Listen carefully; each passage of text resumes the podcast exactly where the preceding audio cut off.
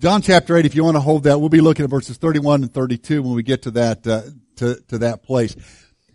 A family meeting had been, had been called when, when I, I don't know, I was about second or third grade, maybe fourth grade, somewhere in there. And family meeting had been called and, and, and it was a little bit odd because we didn't normally do that. Some families, maybe you do that. Maybe, maybe that's kind of a, a normal thing in your family for you to get together, discuss family uh, issues or situations. But but for mine, that just that just didn't happen. I mean, if there was something that need to be dealt with, my dad just dealt with it. Uh, uh, it was called the uh, the belt hanging on the uh, closet door, and uh, we rarely had any family meetings. But but but a family was called, so we knew something was up. Had no idea what it was, but but we were called into uh, the living room, and mom and dad had us all, uh, all of us kids line up in kind of a line. Uh, uh, there, there, were six of us kids. Well, now actually there was only five of us that lined up. Cause five of us lined up all looking at mom and dad and standing beside mom and dad was my oldest sister, Beck. And I'm, of course, I, you know, I'm, I'm thinking, why isn't she here? She's supposed to be here too, but she stood there kind of her arms crossed, just looking at us and I'm like, what in the world is going on? The meeting proceeded to, to take place and dad, dad said this, I, I, I just want the truth. About what? I just want the truth. Uh, who took your sister's necklace? Now I'm thinking, I kind of glance at my brother Rick. I'm like, why are we here? Because there's no way we, don't wear jewelry. I have no interest. Uh, I didn't realize at that age you could buy steal something like that and sell it for some candy money. Uh, so I had no idea. You know, like, what are we here? So Dad continued. Beck's necklace is missing, and she thinks one of you guys took it. Which one of you took it? And and so I'm like I said, I'm looking at my brother Rick, and then I kind of look down and Deb and Cindy and Mindy and and, and everyone's kind of looking at each other like, what are you talking about, dad? And Beck's still sitting there glaring at us with an accusatory attitude and look on her face. And I just want the truth. Just fess up which one of you took it. And, and I think because five of us were innocent, we all stood there without saying a word. This was not my dad's finest moment in parenting wasn't, wasn't his best decision, but this is what my dad did. Some of you maybe have been through something similar. Maybe some of you thought, yeah, that, that would work. Uh, dad said, well, if no one confesses, you're all getting in trouble. I'm thinking, okay, you know. So he went and got the belt and whipped all five of us. Not, not his best moment. Uh, we all went to a room after that. I remember going to my room with Rick and we were upset, like, well, that's not fair. There's no way we took that. And years later, I, I uh, uh, and it took me to, to my adulthood before I had the the courage to even ask this. I I went to my older sister Beck and I said, "Do you do you remember that time that your necklace was missing and Dad whipped us all except for you, of course?" And she had no recollection of that event whatsoever. Uh, the truth is sometimes hard to find, though. I I I look back and honestly, I think my sister probably lost the necklace. There's a part of me that actually thinks that she didn't lose it, that she purposely uh, hid that necklace and then accused us because she knew we would all get in trouble. That that's kind of what I thought of my older sister at the time. And so, uh, so the reality is, boy, the truth just sometimes is is hard to get to. It's hard to find. Uh, that's so true in our world today, isn't it? There there seems to be a lot of a, a lot of shouting. There seems to be a lot of a lot of noise. There seems to be a lot of uh, energy invested by people trying to find truth, and truth is hard to find. There's there's people that that are shouting, "I've got the truth, follow me." Uh, there there's uh, people that are are looking to politics, whether it's nationalism, socialism, or separatism, whatever it might be. Everyone's shouting, uh, look at me, I've got the answer. Some are saying, follow my political view. It's the highest truth. Uh, the, we see on TV women screaming at the top of their lung uh, about their right to choose to end a pregnancy like that is the highest truth in their life. And people are saying my sexual choices and your need to accept them no matter how unnatural, how, how perverted they might be is the highest truth. My freedom to use drugs how I want to, whether it's alcohol, ill, uh, legal drugs or illicit drugs is the highest truth. My right to be happy and do whatever I want to do that becomes my truth is the highest truth. We live in a world that is struggling for, thirsting for, that is confused, but is trying everything that it can to find truth. And yet, the world we live in is not all that different than the world that Jesus came to 2,000 years ago. Uh, maybe the voices are a little louder today. Maybe the presentation's a little bit more direct. Maybe the approach is a little bit more corrupt, but people have always been trying to find truth. It, it, it, wasn't any different in Jesus' day. People are trying to find truth, and that's that's why he said uh, what he said here in John chapter. That's, why he said these words to a to a group of people that were struggling to find truth, that were confused and didn't know where to turn or who to turn to, who had, who had tried so many things and yet everything they tried somehow came up lacking and left them wanting for more. He, he was talking to some people that had immersed themselves in religion. They had immersed themselves in religious teaching and religious ceremonies, in rule following, and yet at the end of the day, they they, they were coming up empty. Others had tried to find it in, not so different than today, in political ideology. If only we do it this way politically, it will, it'll just make us happy. And yet they were finding struggles with that. Still others had decided to do whatever they wanted to do. Man, it doesn't make any difference. I'm just going to make myself happy. And even though it provided uh, momentary flashes of of happiness, it left them wanting as well. It didn't deliver. And so Jesus said to them, just like he says to us, these words in John 8. Let's, let's start with verse 31. Just looking at two verses today. John 8, 31. To the Jews who had believed him, Jesus said, if you hold to my teachings, you are really my disciples. Now, now, now let me, let me stop there before I read that next verse. Let me stop there. What, what is he talking about? He said, if you hold to my teaching, you're my disciple. If you hold to what I believe, what, what I'm telling you, you're my disciple. What in the world is he talking about? Uh, kind of hold John 8 open there and we're going to, we're going to backtrack and look at some other verses. Look at John chapter 8 verse 12. Just go back a few verses and notice what Jesus says in John 8 12. He says there, when Jesus spoke again, the people, uh, the, to the people, he said, I am the light of the world. Whoever follows me will never walk in darkness, but will have the light of life. Go back, if you will, with me to John chapter 1. We, have touched on this verse a couple times in the last few weeks. John chapter 1 verse 12. This is what it says there. Yet to all who received him, those who believed in his name, he gave the right to become children of God. Remember what we talked a couple weeks ago, John 3.16? We all know that verse. We can all quote it. For God so loved the world that he gave his only son that whoever believes in him will not perish but have eternal life. How about John chapter 3 verse 36 says, whoever believes in the son has eternal life. Whoever rejects the son will not see life for God's wrath remains in him. And how about, we'll, we'll move forward here, but how about John 14, 6?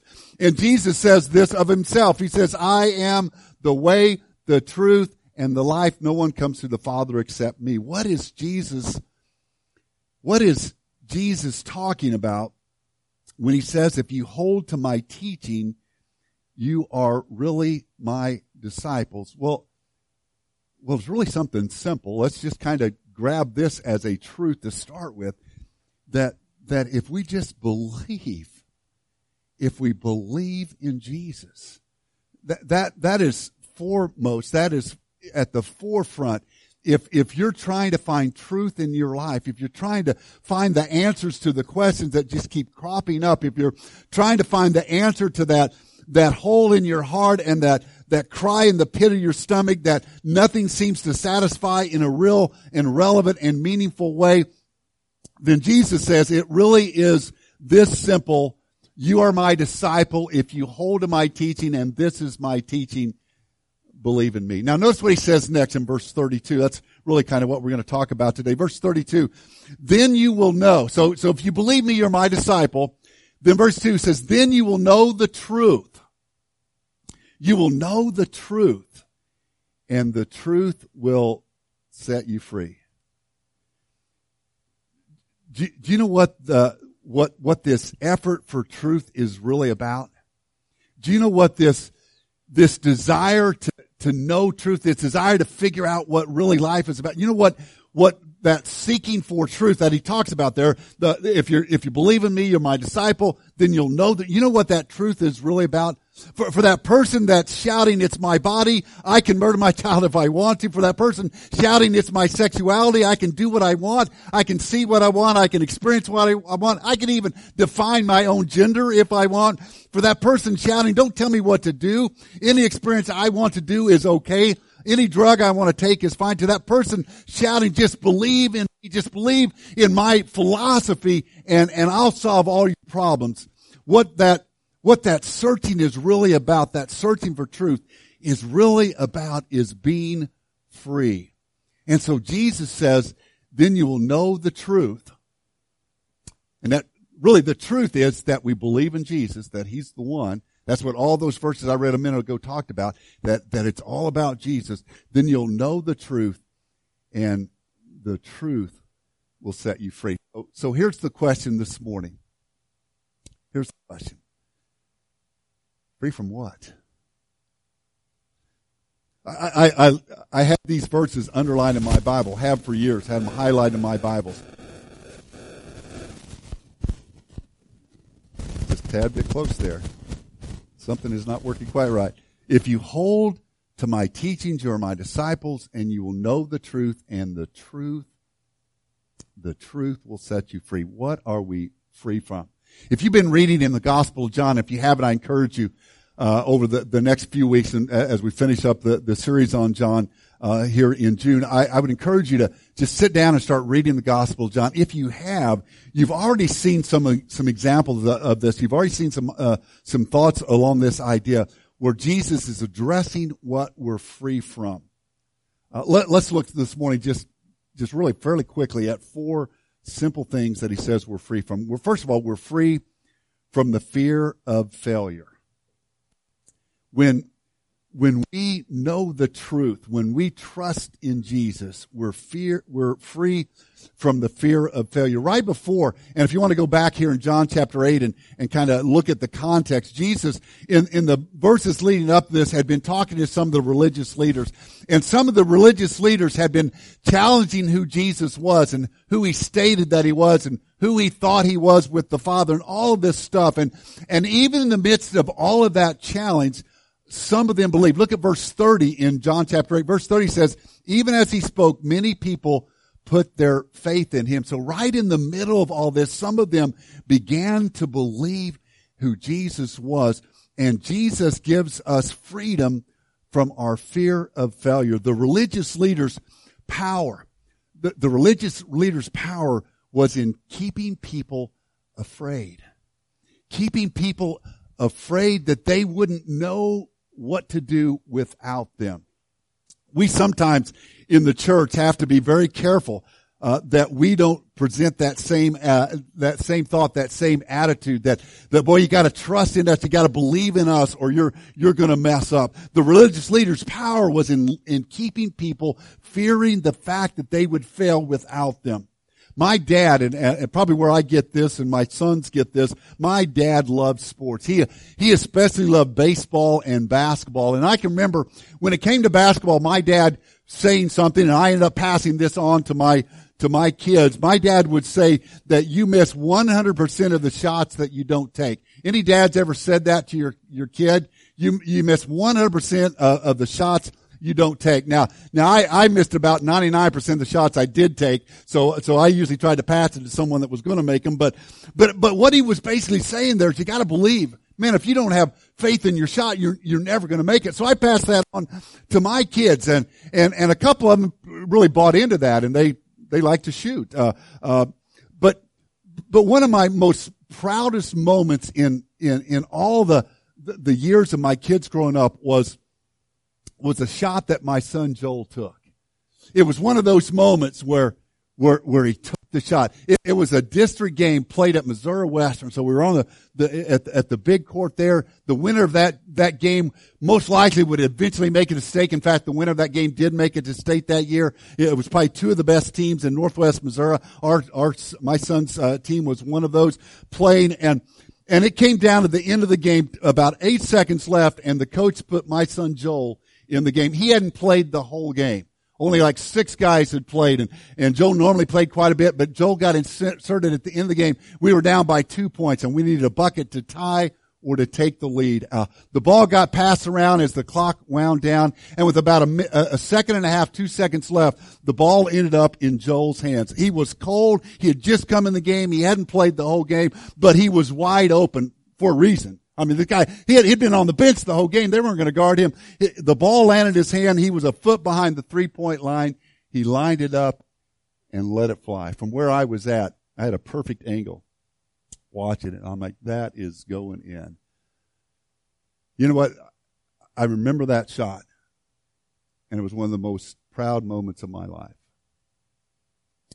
Had he made that shot, it would have been even a more proud moment.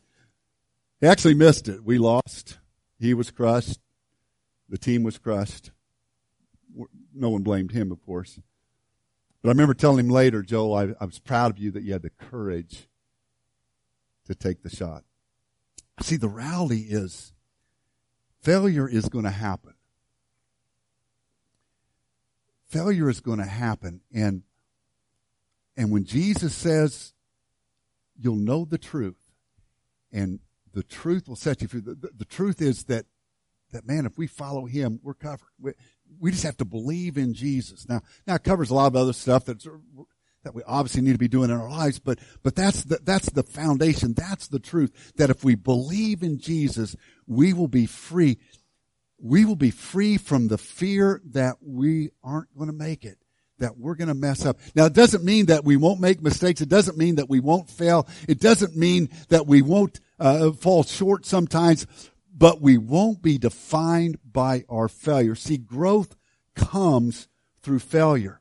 Every one of you, when you had your child, uh, particularly that first child when they were seven, eight months old, six months old, whatever it might be, you stood them up for the first time and, and, and, and let go to see could they stand. More times than not, boom, they went down. But, but you kept standing them up. And then finally, for, for a, a second or two, they would stand there and wobble like they're standing up and then they'd fall. But you were excited because, because they, they succeeded. Maybe a few weeks after that, you'd set them up and mom would be over there and mom would be saying, come here, come here. And, and, and you'd watch as they haltingly would, and shakingly would take that first step and man, you would get so excited, but, but they continue to fall. See, see, failure oftentimes produces growth. Uh, when, when your kids were teenagers and you let them go for the first time out of the house, you, you knew that they were going to make some mistakes, that they were going to fall down from time to time. And yet you knew that failure would lead to growth. When you started your first job, you were going to make mistakes, but that failure led you to grow. See, see, see, failure leads us to growth.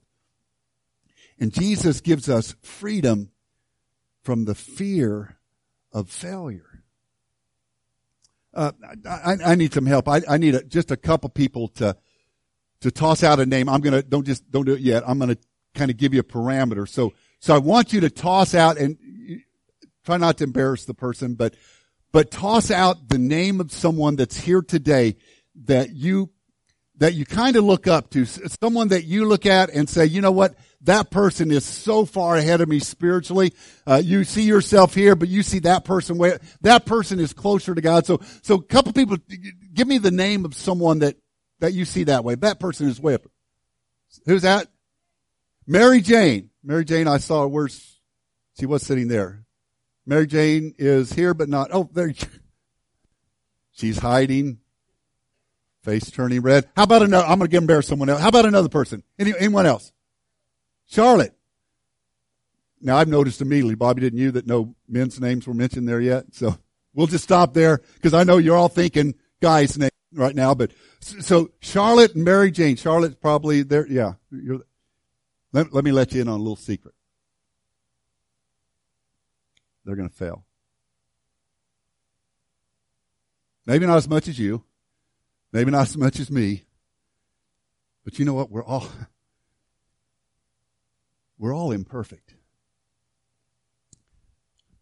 And Jesus says, I've come that you may know the truth, and the truth will set you free from the fear of failure. Now, now God doesn't want us to fail. I mean, He's not cheering that we'll make mistakes. That's, that's what all the rest of the sermons in the year are about on how we can avoid making the most mistakes, how we can understand what God's wanting from us, because that's going to lead us to, to Him and righteousness and holiness, and it's going to uh, sanctify us, all that kind of stuff. So, but, but, but know this, that, that when we know Jesus, when we trust in Him, and that's the truth, that we're free from that, that crippling fear that I'm going to be a failure. We we also see there's there's uh, there's freedom. There's freedom from insignificance. One of the last times, I don't know if it was last month or two months ago, when we went to Haven House, I I spoke with a young man. Uh, I'll call him Randy. That's not his name, but I'll call him Randy. And I I stepped outside in the uh, just out of the dining room, and I I was visiting with him, and Randy was talking about with, with some excitement. You could, you could see the joy in his eyes. He was talking about saving money to, to buy a gift for his daughter. He had a, a 10 or 11 year old daughter and her birthday was coming up and I, he, he just tell me I've almost got enough money saved to, uh, uh, to to buy her a, a video game that she wanted, and and boy, his eyes were just his eyes just lit up as he as he talked about her. And and I'll tell you what, sometimes I say the wrong things, and and this was one of those times when and, and I just, without even thinking, I just said to him, well, well, Randy, so, so, uh, does she live close? How often do you get to see her? And immediately the joy that was in his eyes kind of melted away. It kind of went away and it was replaced with, uh, it was replaced with sadness. And, and, and then he, he shared, well, I don't get to see her very often. She lives here in St. Joe, but I don't get to see her very often. And, it's only special occasions like her upcoming birthday that I get to see her and and and that sadness was there. And then I'm my sure my eyes saw sadness then as well. And like, oh man, I'm sorry I asked. And and then I saw a shift again, and his eyes changed from sadness to anger. For a second, I was a little worried there, but but as he continued to talk, I realized his anger was was inward. His anger anger was about himself. He, he was angry the, of the mistakes that he had made. He was angry at the decisions that he had made that led him to abuse chemicals, that had led him to the streets, that now was leading back to, to, to trying to make a, a better life for himself and get it all worked out. And that's why he was staying at the Haven House. But, but there was anger like, man, I've messed up. And that's why I'm not around my daughter. And then, and then that anger subsided and I saw hopelessness. I saw hopelessness as he shared that he didn't know if he would ever get to be with his daughter very much. And he shared that he had had different dreams. That's not what he had hoped for. That's not what he desired for his life. And he looked at his life now and realized it's not anything like what I thought it would be. Jesus in John chapter 4, I'm not going to read that, but if you want to go back and read the story, if you don't know it, John chapter 4 verses 1 to 42 tells a story, we call it the, the, the woman at the well. It's a, st- a story of a lady that, that had struggled with that same kind of sadness in her life, that same kind of, that, same kind of thought that my life is insignificant, that I, I really don't amount to anything and, and, and I will, I, I will never, I will never be the person that, that God wants me to be. I'll never be the person that I had hoped to be in my life. And, and as Jesus said it that well and began to talk to her, I wonder if he didn't see that sadness in her eyes as she talked about her failed marriages and her failed life. But Jesus offered her hope. Hope that even though her dreams hadn't panned out, there was, there was hope that her life counted, that she wasn't insignificant. Now I don't know where you are today. I don't know what your life looks like. Some of you, some of you may be looking in the rearview mirror of your life and you see a pile of ashes and those ashes are your dreams and your hopes and your plans that have burned away.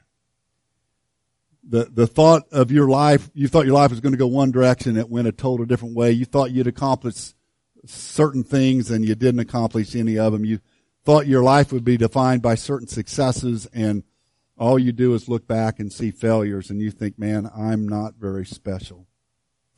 But Jesus, in that account, shows how he specialized in going to people who thought they were insignificant and pointing out that the God of the universe cared so greatly about them that he sent him to come to earth.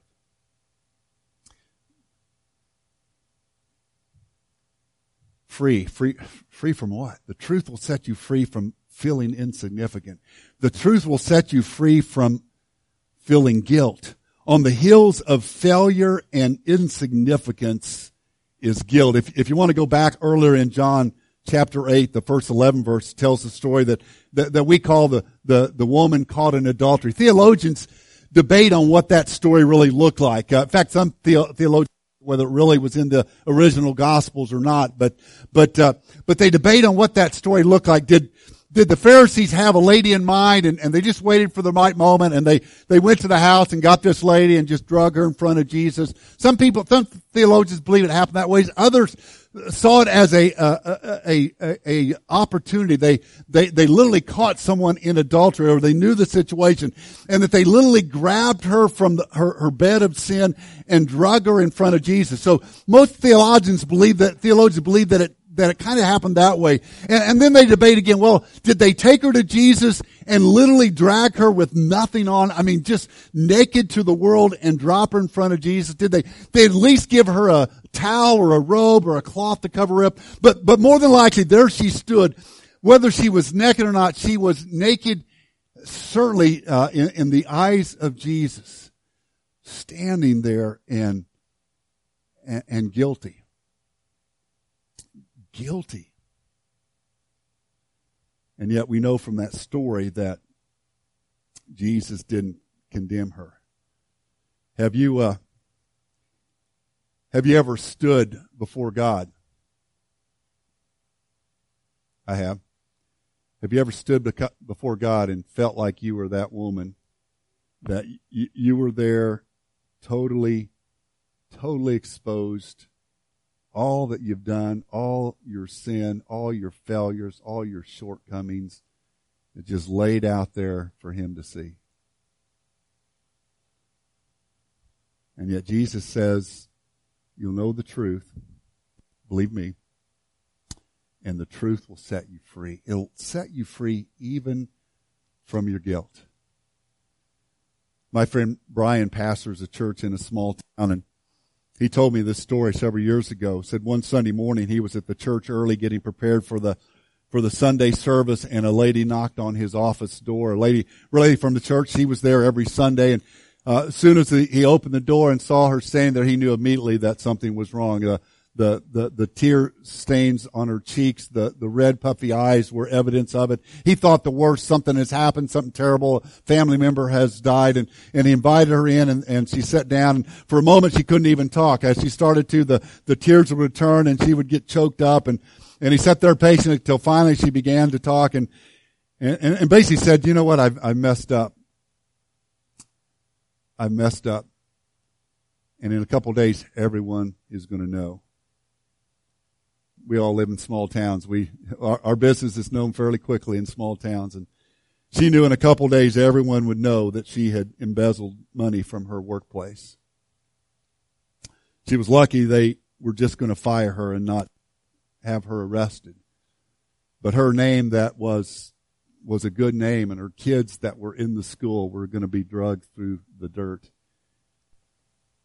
And she came that day in the office and shared that with this, this pastor. And, and there was, there was remorse. There was embarrassment. There was fear of judgment, not just from the town, but fear of judgment from the preacher and fear of judgment from the church. But what she found out that morning was something she wasn't expecting. What she found out was there was also forgiveness. There was also wholeness and, and, and to a pastor who said, it's okay, you're forgiven. To a church that Sunday morning that rallied around this woman and said, you are forgiven. She found out a truth that, that when we put our faith in Jesus, we are free. We're even free from guilt. And finally, we'll finish with this idea. We're free from confusion. Here's the reality is, our, Our world's confusing. Man, it is, it's just hard to figure stuff out sometimes.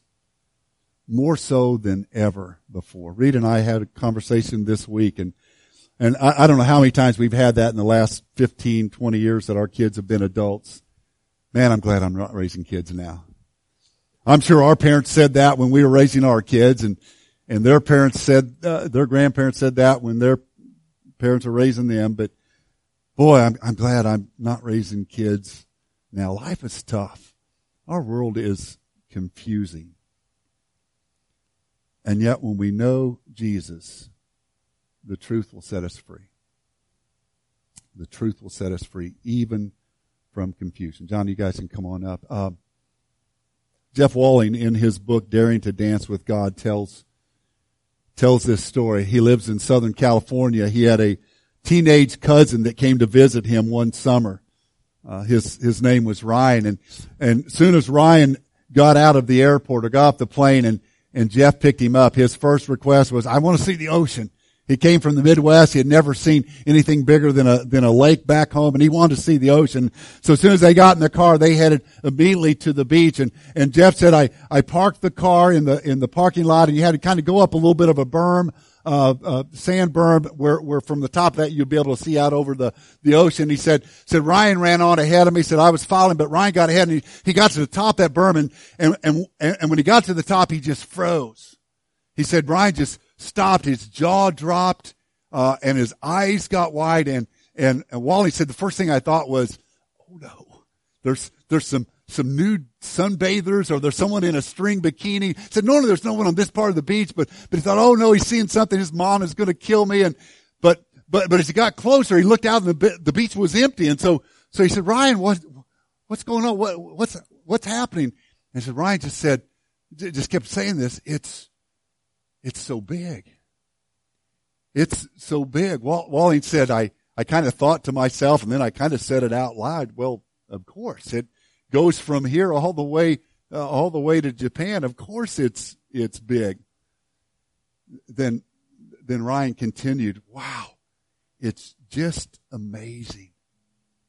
It's just amazing. And they said, can, can we touch it? Can we touch it? And Wally said, Sure. and so they, they ran down, took their shoes off and waded out in the waves. And, and he said Ryan was just, uh, he was just beside himself. And, and finally, after a couple moments of splashing the waves, he looked at his, his older, his older cousin. And he said, man, I can't believe how lucky you are. I can't believe how lucky you are. You get to live here. You get to live here.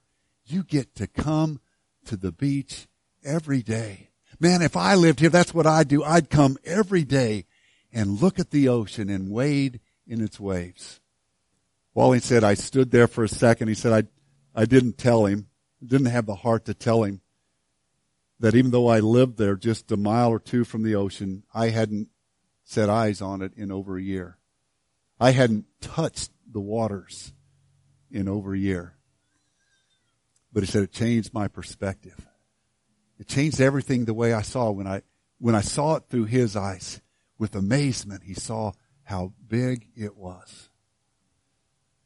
Sometimes we get lost and we forget the truth. The truth is Jesus. And he frees us. He sets us free from the fear of failure. He sets us free from insignificant lives.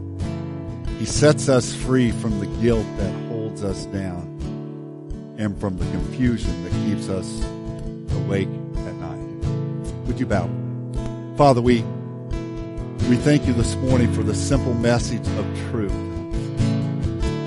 It's really simple if we just believe, if we put our faith in the one that you sent, because as your word says, you loved us Father, help us just put our hope, put our hope and our trust in you. And when it is, we are free. Free from everything that will hold us back. Free because of your son, Jesus. pray in his name.